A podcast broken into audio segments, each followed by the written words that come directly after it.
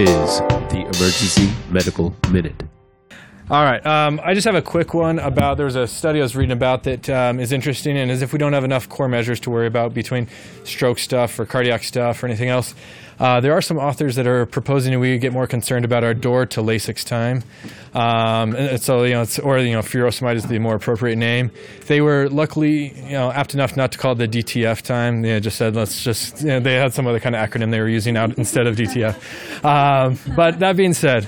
Um, the, the, the, studies that they're kind of citing or kind of looking at were the mortality and volume overloaded patients, CHF exacerbation, and the time that they got to Lasix.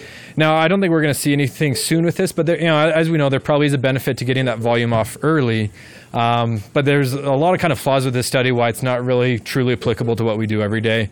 The main study that they're looking at did show a, definite be, you know, benefit mortality. It was like 2.3% in the people who got um, Lasix early compared to 6% who people you know got Lasix later in their hospital course. So you know there's definitely a benefit there, and it seems like it's pretty statistically significant.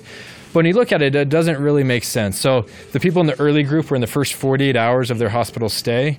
So you know that's a big kind of time frame. Meaning you know if they, as long as they got it within 48 hours, they're included within that group.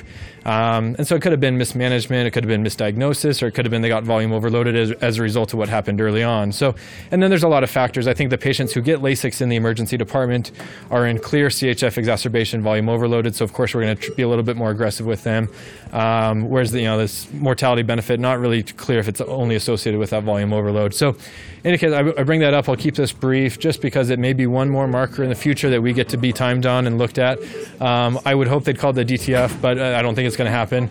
Um, but that being said, the door to furosemide time may be something that we have to look at.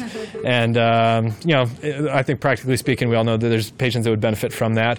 There's still other therapies that are just as important, such as ACE inhibitors or nitrates in those patients that this paper didn't even really address that either. So, in any case, that's a, a brief kind of a update on that. Emergency Medical Minute is and always will be about free medical education. Medicine's most prolific podcast is successful because of our supporters, donors, and of course, our listeners. Please like us on Facebook and follow us on Twitter. And if you support spreading free medical education, please donate at our website, emergencymedicalminute.com. As always, keep listening.